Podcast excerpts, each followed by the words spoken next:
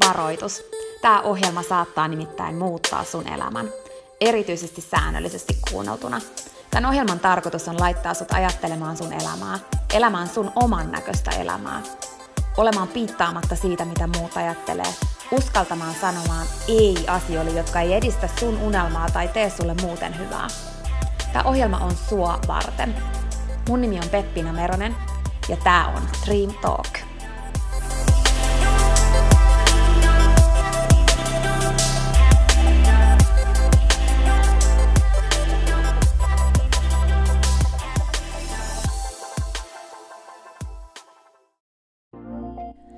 Peppina tässä moi! Hei, ennen kuin aloitetaan virallisesti tämä jakso, niin mä halusin tulla nopeasti kertomaan sulle yhdestä jutusta, mistä mä oon tosi innoissani ja se liittyy myös suhun. Nimittäin mun toteutuneesta unelmasta, kirjasta, jonka mä kirjoitin sua varten. Sen kirjan nimi on Pieni rohkaisukirja, ja sen tarkoitus on rohkaista sua seuraamaan sun unelmia ja elämään sun oman näköistä elämää. Mä kirjoitin sen siksi, että sulla olisi aina rohkaiseva ystävä sun tukena, jonka puoleen kääntyä, kun sä kaipaat rohkaisua ja uskoa suhun itseen. Kirja on sun rohkaiseva ystävä. Se on tarkoitettu kuulumaan, luettavaksi moneen kertaan ja kulkemaan sun mukana mihin ikinä sä meetkin. Ihan niin kuin nämä podcast-jaksotkin on tarkoitettu, kuunneltavaksi uudestaan ja uudestaan, kulutettavaksi. Sun rohkaisuksi vaikka joka ikinen päivä, Pieni rohkaisukirja auttaa ja rohkaisee sua luomaan rohkeasti oman näköisen elämän. Mä kirjoitin sen, koska mä uskon suhun. Ja mä tiedän, että susta on vaikka mihin. Elämä on sua varten ja sun unelmat on tehty toteutettaviksi. Pieni rohkaisukirja on kirja sua, sun unelmia ja sun oman näköistä elämää varten.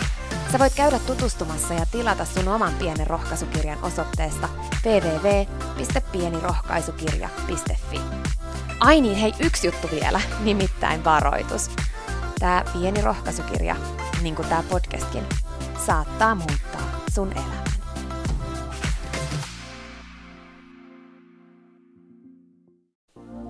Peppiina tässä vielä. Hei, mä meinasin jo unohtaa. Yksi ihan pieni käytännön juttu tähän jaksoon liittyen vielä ennen kuin aloitetaan. Nimittäin tiedoksi, että tässä jaksossa on taustalla musiikki. Silloin kun mä aloitin Dream Talk podcastin nauhoittamisen, niin alussa mä käytin musiikkia jaksojen taustalla. Musiikki on taustalla kaikissa jaksoissa siihen asti, että tulee jakso numero 47. Eli 47 jaksosta eteenpäin ei enää ole musiikkia taustalla. Tää vaan ihan sun tiedoksi. Okei, mut nyt jaksoon.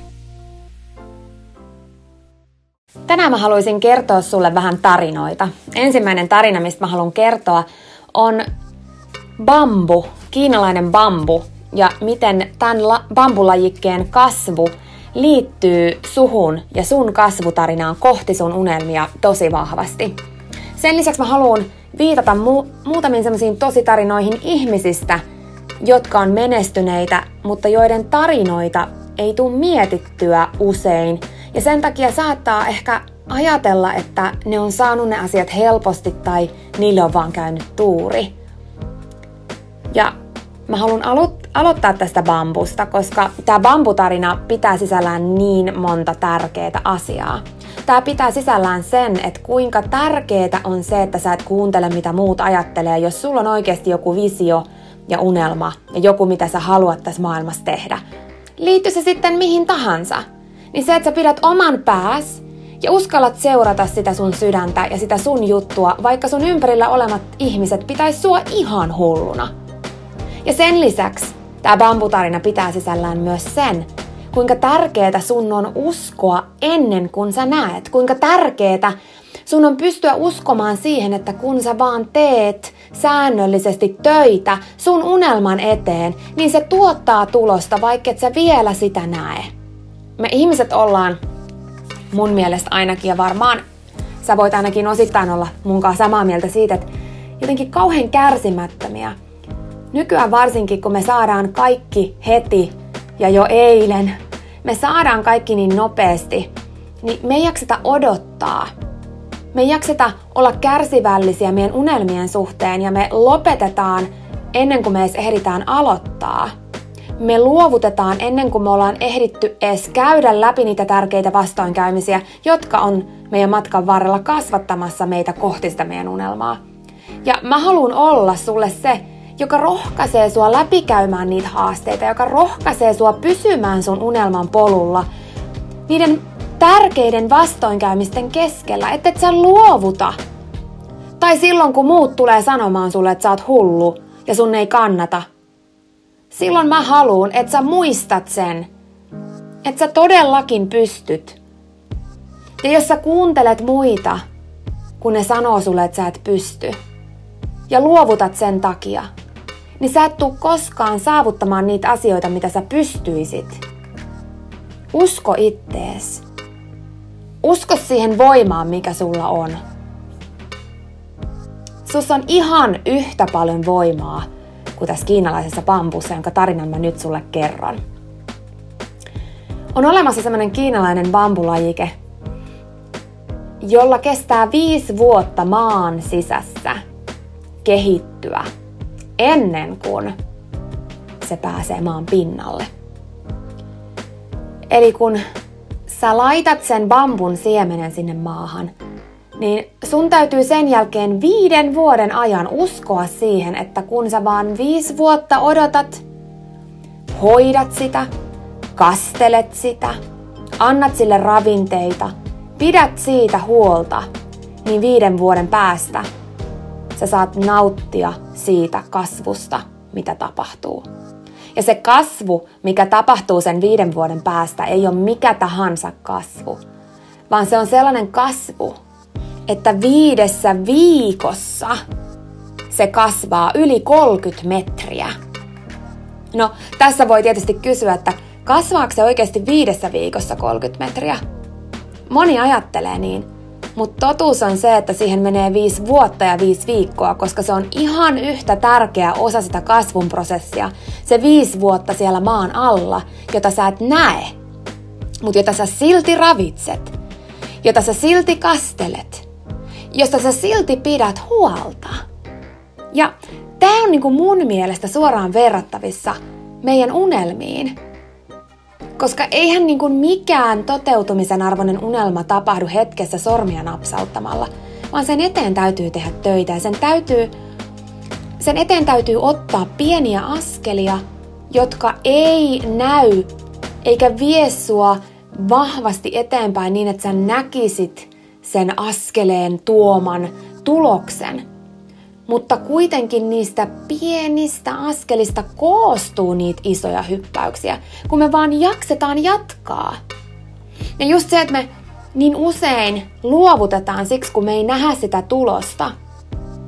Kun jos me vaan jaksettas uskoa siihen tulokseen ja luottaa siihen prosessiin – eikä luovutettaisi, niin me saavutettaisiin meidän unelmia. Mä haluan rohkaista sua menemään kohti sun unelmia. Mä haluan rohkaista sua olemaan luovuttamatta. Mä haluan rohkaista sua ajattelemaan sun unelmaa vähän niin kuin tätä kiinalaista bambua. Ajattele nyt, kun sä mietit jotain bambun siemenen kylvänyttä henkilöä, joka vuodesta toiseen päivittäin käy ravitsemassa sitä bambun kohtaa, mihin se siemen on laitettu ja hoitaa sitä ja näin. Ja sitten sen kaverit tulee siihen ja on silleen, että mitä sä niinku teet? Ja se on silleen, että no mä kasvatan tällaista bambua, se on mun iso iso unelma. Sitten kaverit on silleen, että okei hei, että tajuthan sä, että sä oot niinku vuoden ajan jo tehnyt tosi paljon niinku juttuja tässä ja mitään ei niinku tapahdu. Että ei ole niinku minkäännäköistä näyttöä siitä, että tämä niinku oikeasti toimisi tämä juttu. Että hei, kamaan, että pitäisikö sun niinku luovuttaa. Että oikeasti tuolla kaveripiireissäkin jo vähän puhutaan, että oot vähän sekasi. Tai jotain muuta. Ne tulee sanomaan, että mitä sä niinku oikeasti teet. Et kauan sä oot tehnyt töitä ton sun typerän unelman eteen. Et eiköhän olis jo aika luovuttaa. Suurin osa on sellaisia. Suurin osa luovuttaa, koska tuloksia ei näy. Mutta ne, jotka jatkaa siitä huolimatta, että tuloksia ei vielä näy, ne, jotka uskoo prosessiin, ne, jotka uskoo siihen, että kun vaan periksi antamattomasti tekee töitä oman unelman eteen, niin jonkun ajan päästä, joka yleensä vie vuosia, joka yleensä vie niin pitkän ajan, että suurin osa lopettaa sen matkan varrella, niin yhtäkkiä saa kokea sen bambun kasvun, kun se tulee siihen maan pinnalle ja kasvaa viidessä viikossa 30 metriä. Ajattele, kuinka moni olisi jättänyt kastelematta. Ajattele, kuinka moni olisi ajatellut, että no ei sieltä mitään tuu, turhaan mä tässä seison, turhaan mä tässä hoidan tätä, turhaan mä tässä käyn joka päivä.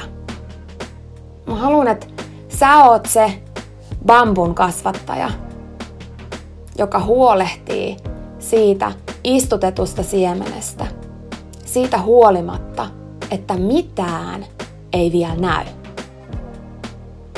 Mun mielestä on ihan älyttömän hyvä kuvaus siitä, mitä unelmien toteuttaminen on.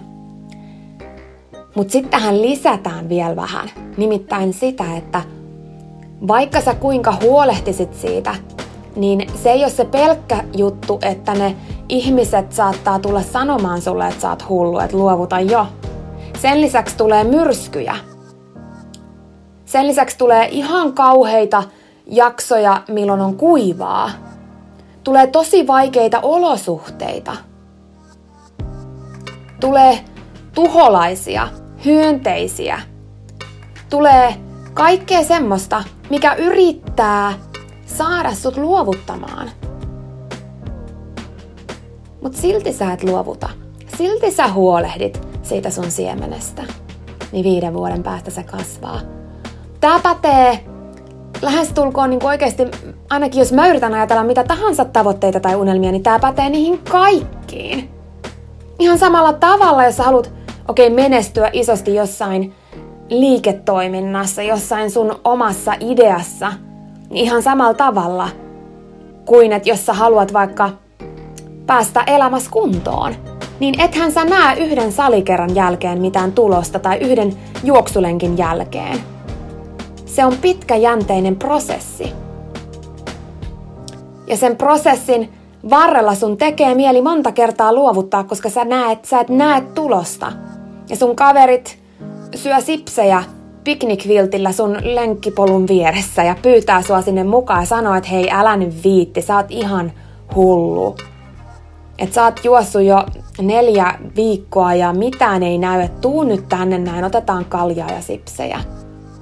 Mutta jos sun unelma on se, että sä haluat päästä sun elämässä kuntoon, sä haluat olla elinvoimaisin versio susta itsestäsi, niin silloin sun pitää luottaa siihen, että se bambun siemen on siellä ja sä hoidat ja huolehdit siitä ja sä tulet näkemään sen tuloksen. Ja mä haluan rohkaista sua siihen, että sä tulet näkemään sen tuloksen, kun sä et luovuta. Kun sä et luovuta, ja kun sä kastelet ja ravitset joka ikinen päivä siitä huolimatta, mitä muut sanoo. Mä haluaisin antaa sulle muutamia sellaisia esimerkkejä siitä, että me tosi usein ajatellaan, että jollekin julkisuuden henkilöille tai tämmöisille niin tunnetuille menestyjille on tullut asiat helposti. Mun mielestä yksi inspiroivimmista asioista, minkä tutkimiseen mä käytän aikaa, on tutustua erilaisten menestyjien tarinoihin ja niihin vastoinkäymisiin ja siihen aikaan, mitä on kulunut siihen, että ne on nyt siinä, missä ne on. Ja tästä mä voisin tehdä niin kuin tosi monta erillistä podcastia. Mä haluan muutamia paloja tietyistä tarinoista, mitkä on jäänyt mun mieleeni nyt kertoa sulle. Sä tiedät varmaan Michael Jordanin, tämän koripallon pelaajan, joka ei ole ihan mikään pikkutekijä, vaan maailmanluokan huippu, varmasti maailman paras. Niin tiesitkö sitä, että silloin nuorempana, kun Michael Jordan halusi menestyä ja hän halusi tulla maailman parhaaksi koripallon pelaajaksi, niin hänet erotettiin korisjengistä sen takia, että hän oli niin huono Ajattele, mietipä tota. Kuinka moni olisi luovuttanut ja lopettanut koripallon pelaamisen? No, sä tiedät varmaan Oprah Winfreyn, joka on esimerkiksi mun suuri, suuri idoli ja suosikki. Niin Oprah Winfreylle sanottiin silloin, kun hän alkoi unelmoimaan TV niin kuin juontajuudesta ja pyrki pääsemään erilaisiin ohjelmiin, niin hänelle sanottiin, että susta ei koskaan tule hyvää juontajaa, koska sä sekoitat sun tunteet liikaa tähän työhön. Aattele, kuinka moni olisi ollut silleen, että no muut ajattelee musta nyt näin, että, että mä oon ihan, ihan niin kuin huono. Että ei musta varmaan tuu mitään. No, Einsteinin tarinansa varmaan tiedätkin, että kuinka monta kertaa hän yritti sitä hehkulampua kehittää, oliko se nyt kymmeniä tuhansia kertoja, kun hän niin kuin epäonnistui. Ja sitten hänet kysyttiin, että mikä sai sut jatkamaan, vaikka sä epäonnistuit niin monta kertaa. Niin sitten hän vastasi, että en mä epäonnistunut, mä löysin vaan niin kuin tuhansia ja tuhansia tapoja, joilla hehkolamppu ei toimi. Se on niin kuin taas hyvä esimerkki siitä, että kuinka moni olisi luovuttanut, kun sadas kerta ei olisi onnistunut. Aattele. No entäs, tämä on ehkä se yksi uusimmista, mihin mä tutustun, oli Lady Kakan tarina. Kuinka häntä kiusattiin ja haukuttiin koulussa. Ja sitten hän ei edes päässyt musiikin opinnoista läpi. Ja hän niinku yritti, yritti, yritti, yritti päästä musikaaleihin, koska se oli niin iso intohimo se, että haluaisi tehdä musiikkia, mutta kukaan ei uskonut hänen. Hän ei päässyt mihinkään näihin musikaaleihin. Ja oli vaikka mitä, oli niin kuin, joutu sitten ö, pois koulusta ja vaikka mitä juttuja. Si- mutta sitten hän vaan päätti, että okei, mä haluan menestyä. Ja yritti päästä vaikka mihin paikkoihin ja rupesi nauhoittaa lasten lauluja, lasten lauluja niin kuin niin kuin lasten kirjoihin tämmöisiä biisejä. Soitti erilaisissa baareissa ja niin edelleen. Eikä luovuttanut, vaikkei kukaan uskonut häneen. No kaikki varmaan tietää niin kuin nykyään, että missä hän on. Mutta siellä taustalla on tosi paljon semmoista niin kuin omien heikkouksien kääntämistä vahvuudeksi. Että ihan sama mitä muut sanoo, mä teen sen silti. No, Steve Jobs, eli tämä Applen kehittäjä, niin hänellähän oli silleen, että kun hän syntyi, niin hänen vanhemmat hylkäs hänet ja hän sitten päätyi niin kuin adoptioon. Ja hänellä ei ollut kavereita, oli tosi vaikea niin kuin tutustua kehenkään, niin hän vietti niin kuin lähes kaiken ajan isänsä tai tämän adoptioisänsä auto korjaamolla niin kuin korjaten autoja. Ja siellä syntyi tämä ajatus ja idea ja nimenomaan tämä niin kuin kyky tarkkuudesta ja havainnointikyvystä ja mikä sitten myöhemmin niin kuin kääntyikin voimavaraksi siinä, mitä hän teki ja minkä uskomattoman menestystarinan hän sai aikaiseksi. Mutta siis niin kuin yleisesti ottaen just kun mietitään tämmöisiä niin kuin henkilöitä, jotka on menestynyt, niin aina ajatellaan, että no niillä on varmaan kaikki mennyt tosi hyvin ja tiedätkö, niin kuin, että niitä ei ole kiusattu koulussa tai ne on niin kuin aina onnistunut jossain ja niillä on vaan mennyt niin kuin hyvin. Niin ajattelen nyt ihan oikeasti, että kuinka moni Michael Jordan olisi oikeasti päät, niin kuin päätellyt, että ei, ei musta ole mihinkään. Että mä luovutan, mä lähden pelaa jotain muuta. Tai tekee jotain ihan muuta. Tai just joku tämä Lady Gagakin, jota kiusattiin ja haukuttiin ja ei niinku oikein mihinkään päässyt ja yritti päästä vaikka mihin musikaaleihin, mutta kukaan ei ottanut häntä mihinkään. Ja silti hän vaan jatko, jatko, jatko, jatko, jatko. No, tässä tulee mieleen yksi sellainen tarina, minkä mä kuulin mun tuolla positiivisen psykologian opinnoissa, mikä oli musta älyttömän mielenkiintoinen. Sellainen lapsi, nämä on siis kaikki tarinoita. Niin tämmöinen lapsi, joka joutuu auto-onnettomuuteen ja hän sitten menetti kokonaan to- toisen käteensä, vasemman, ei kun oikein kätensä menetti kokonaan. Että hänellä oli vaan ja ainoastaan hänen vasen käsi. Ja hänen unelma oli aina ollut niin kuin olla tämmöinen judotähti. Ja sitten hänen vanhemmat oli silleen, että voi ei, että mitä me nyt tehdään, että kun että niin kuin hänestä ei ikinä voi tulla sitä. Ja sitten tämä poika oli vaan, että ei kun mä haluan, niin kuin, mä haluan olla judomestari. Ja sitten nämä vanhemmat niin etsi semmoista jotain opettajaa ja yksi opettaja suostui ottamaan tämän oppilaaksi tämän pojan. Ja tämä poika kävi siellä ja kävi siellä ja kävi siellä ja aina harjoiteltiin niin kuin samaa liikettä. Ja sitten jossain vaiheessa tämä poika että hei, eihän tässä ole mitään järkeä, että muut osaa vaikka mitä, mä saan vaan tämän yhden. Ja se judamestari sanoi, että usko mua, että nyt vaan harjoitellaan, että tämä on kaiken A ja O, että sä osaat tämän liikkeen. Ja sitten tuli kisat. Vanhemmat oli silleen, että no ei tämä meidän poika varmaan niihin osallistu, että kun sillä ei ole kuitenkaan toista kättä ja muutenkin on tosi heikko niin kuin sen onnettomuuden jäljiltä ja, ja näin. Mutta se judamestari sanoi, että ei kun kyllä teidän poika osallistuu. Ja tämä poika osallistui ja, ja tota, eteni tosi pitkälle ja sitten pääsi niin kuin finaaliin asti. Ja kaikki oli sillä, että eihän tämä mahdollista. Sitten hän pääsi siellä finaalissakin ihan siihen loppuun.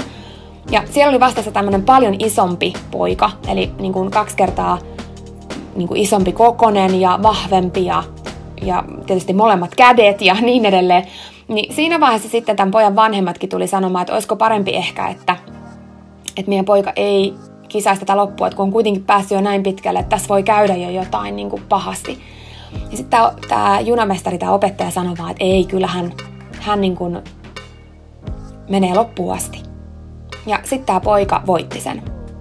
Ja tämän ottelun jälkeen sitten niin tämä poika kysyi tältä mestarilta, että miten se voi olla mahdollista, että mä voitin. Että miten se voi olla mahdollista? Ja siihen tämä judomestari sitten sanoi, että kaksi asiaa. Toinen on se, että sä osasit judon tärkeimmän liikkeen paremmin kuin kukaan muu koska sä oot harjoitellut sitä luovuttamatta, kärsivällisesti, kerrasta toiseen. Vaikka sua on kyllästyttänyt se ja sun olisi tehnyt mieli vaihtaa, niin sä oot vaan jatkanut sitä harjoittelemista ja sen takia sä osasit sen paremmin kuin kukaan muu ja se on tärkein liike judossa. Mikä se toinen juttu sitten on? Tämä poika kysyi. Ja judomestari vastasi, että no, se on se, että Puolustautuakseen siltä liikkeeltä vastustajan on tarrattava siihen käteen, joka sulta puuttuu. Mun mielestä on niin uskomattoman upea tarina, että vaikka mäkin on kuullut tämän monta kertaa, niin nyt mulla tulee kylmät väreet, kun mä kerron tätä ja mulla tulee kostuu silmät, koska tämä on niin hieno esimerkki siitä, kuinka meidän heikkoudet, mitä me pidetään meidän heikkouksina, on nimenomaan ne meidän vahvuudet meidän elämässä. Ja tästä tuli mieleen vielä yksi tarina, jonka mä haluan kertoa sulle. Tämä liittyy sinänsä ajankohtaisesti, koska tämä Ed Sheeran on just tulossa Suomeen. En tiedä, ootko menossa hänen keikalle, mutta joka tapauksessa tämä Edin tarina on musta kans mieletön. Edhän on ollut kans kiusattu, eli tosi koulukiusattu, koska hänellä on ollut änkyttämistä. Ja sen lisäksi, kun hänellä tehtiin pienenä tämmöinen leikkaus, missä niin kuin hän rupesi sen jälkeen oli tosi vaikea puhua ja sitten silmä laiskistui, niin hänellä oli tämmöiset tosi isot silmälasit, semmoiset paksut silmälasit. Ja sen takia häntä kiusattiin koulussa tosi paljon. Ja nämä puheongelmat vaan paheni. Ja koulussa, kun hän yritti vastata ja viitata, niin sitten jos hän sai puheenvuoron, niin hän ei saanut niinku sanaa suusta ollenkaan. Ja sen takia hän lopetti kokonaan puhumisen. Ja päätyi sitten kuitenkin niin kuin laulamaan kirkossa. Eli se oli se, missä hänellä niin kuin ääni tuli. Sen musiikin kautta tuli niin kuin se ääni. Ja tota, soitti sen lisäksi kitaraa huoneessa. Ja kävi pute, pu, niin kuin puheterapiassa, mutta se puheterapia ei toiminut. Ja sitten hän kertoo niin kuin omassa storissaan siitä, kuinka hänestä tuntui siltä, että onko tämä oikeasti niin kuin tässä. Että ei niin kuin hän ikinä pysty puhumaan tämän änkytyksen takia. Ja sitten yhtenä päivänä tämän Edin isä toi lahjana Eminemin levyn. Ja Ed rupesi kuuntelemaan sitä Eminemin levyä ja oli silleen, että wow, että miten tämä jätkä pystyy räppään näin nopeasti. Ja hän niinku sitten tuli ihan Eminem faniksi ja lähti kuuntelemaan sitä ja opettelemaan sitä ja opetteli niinku ulkoa näitä Eminemin biisejä. Hän osasi ne niinku kummin päin vaan ja osasi niinku tosi hienosti räpätä tämän Eminemin juttuja. Opetteli ne siltä levyltä ja sitä kautta hän rupesi kirjoittaa omia biisejä ja sitä kautta änkytys lakkas. Eli musiikin kautta tämä Ed pystyi löytämään sanat uudestaan ja siitä tuli sellainen olo, että se on se, mitä hän haluaa tehdä, mutta sekään ei ollut helppo tarina, eli sitten Ed rupesi soittaa erilaisissa baareissa ja neljän vuoden aikana Ed soitti 12 keikkaa viikossa. Ja matkusti ympäri erilaisiin baareihin ihan mihin tahansa vaan pääs. Neljän vuoden ajan ihan mihin tahansa mihin hän vaan pääs. Joka päivä. Ja joskus nukku jonkun kaverin sohvalla tai jonkun keikan mahdollistaneen baarin omistajan sohvalla, mutta suurimmaksi osaksi Ed nukkupuistoissa, metroasemilla, ilman rahaa ruokaan. Oli semmoisia päiviä, että ei oikeasti ollut edes rahaa ruokaan. Ja sitten hän sanoo vaan, että teki todella paljon mieli luovuttaa. No sitten mitä kävi on se, että hän sitten sen neljän vuoden jälkeen, kun oli soitellut näissä baareissa, niin teki päätöksen, että hän lähtee hinnalla millä hyvänsä Jenkkeihin ja Los Angelesiin, koska sieltähän kaikki starat syntyy. Eikä hänellä ollut mitään levytyssopimusta tai mitään paikkaa, missä nukkua, eikä mitään muutakaan. Mutta hän meni sinne ja alkoi lähettää musiikkia niin kuin ihan joka paikkaan. Kaikki, mitä hän oli vaan saanut nauhoitettua missään tai jossain, niin hän lähetti kaikille, ketä vaan halusi kuunnella tai ei edes halunnut kuunnella radio, radioihin ja studioihin ja vaikka minne ja mistään ei kuulunut mitään. Ei mistään kuulunut mitään. Kunnes sitten yhdestä radiosta tuli pyyntö, että hei, että sä voit tulla meidän radioon soittamaan livenä. Et tulisit sä. Ja sit hän meni. Ja se oli ensimmäinen live-esiintyminen tälleen julkisesti tämmöisessä niin kuin hienommassa paikassa ja, ja siitä se kaikki sitten lähti. Eli sen esityksen jälkeen yleisö antoi seisten suosionosoitukset. Ja tämä radiojuontaja, joka hänet kutsui sinne, niin sattuu olemaan sitten Jamie Fox, joka ei ole kuka tahansa. Ja hän oli niin vaikuttunut, että hän antoi Edin käyttää omaa nauhoitusstudiota. Ja siitä se sitten lähti ja pikkuhiljaa Ed sai pyyntöjä – ensimmäinen pyyntö, iso pyyntö oli esimerkiksi se, että hän pääsi ton Taylor Swiftin keikalle mukaan lämpäriksi ja siitä se lähti, mutta et se, että mikä työ siellä on takana, että nyt Ed tulee Suomeen soittamaan ja kaikki ajattelee, että, tai moni varmasti ajattelee, että tuolla on käynyt tuuri tai jotain muuta. Mutta se, että nämä tarinat näiden ihmisten takana, niin niihin liittyy tosi usein se, että omasta heikkoudesta on tehty vahvuus. Ja tämä Ed on jotenkin niin uskomaton. Ja hän niin kuin sanoo siitä, että, että niin, niin mahtavaa kuin se onkin, että on tullut tämä menestys ja tämä kaikki. Mutta se isoin juttu on se, että, että mä saan nyt viedä eteenpäin tätä tarinaa änkyttämisestä ja tietoisuutta siitä, että siitä voi oikeasti selvitä ja olla esimerkki ja roolimalli kaikille muille lapsille ja nuorille, jotka kärsii tästä samasta asiasta. Ja tämä Ed on tehnyt tämmöisen kuotenkin, mikä menee suurin piirtein näin, että semmoiset oudot piirteet ja jutut, mitä sul on, kun sä oot nuori, ne tuntuu tosi oudolta, niin ne voi olla just ne sun jutut, millä sä tuut esiin, kun sä oot vanhempi. Ja ne on tosi tärkeitä. En mä tiedä, mun mielestä jotenkin niinku,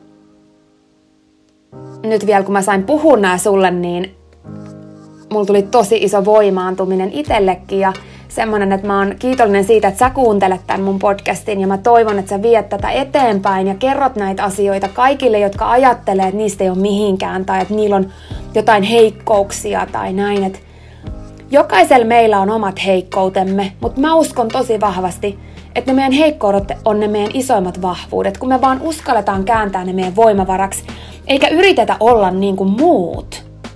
Ja että me ei kuunnella myöskään liikaa muita, koska muut katsoo aina omien lasiensa läpi tätä maailmaa. Ja se näyttää aina erilaiselta. Me itse vaan tiedetään, mikä on oikeasti meidän juttu meidän sydämessä. Ja mä, mä toivon, että mä pystyn luomaan sulle uskoa nyt siihen, että seuraa sitä sun juttua. Älä anna periksi. Mieti sitä pampua ja sitä, kuinka kauan se kestää, että se kasvaa. Älä luovuta, vaikka sus tuntuis, että se mitä sä teet ei vie sua vielä eteenpäin. Ota pieniä askelia kohti sun unelmaa. Usko ittees. Ja jos just joskus tuntuu siltä, että se on vaikeeta, niin muista, mä uskon suhun. Siinä oli tämänkertainen jakso. Kiitos kun sä kuuntelit ja toivottavasti sä tykkäsit. Ja hei, jos sä tykkäsit, niin teethän palveluksen ja jaat tämän jakson tai tämän koko podcastin eteenpäin. Nimittäin jokainen suositus ja jako ja postaus on tosi arvokas ja auttaa levittämään hyvää ja rohkaisua eteenpäin. Ja auttaa myös siihen, että mä voin tehdä tätä sulle koko ajan enemmän. Sä voit ottaa vaikka näyttökuvan nyt ja jakaa sen somessa, tai vaikka viestinä jollekin sun ystävälle, jonka sä tiedät kaipaavan tätä jaksoa. Muista somepostauksissa täkätä Dream Talk. Mä katon ja luen jokaisen kommentin ja täkäyksen, ja ne merkitsee mulle ja Dream Talkille tosi paljon. Jaetaan rohkaisevaa sanomaa ja tehdään yhdessä tästä maailmasta parempi ja positiivisempi paikka, missä ihmiset elää oman näköistä elämää.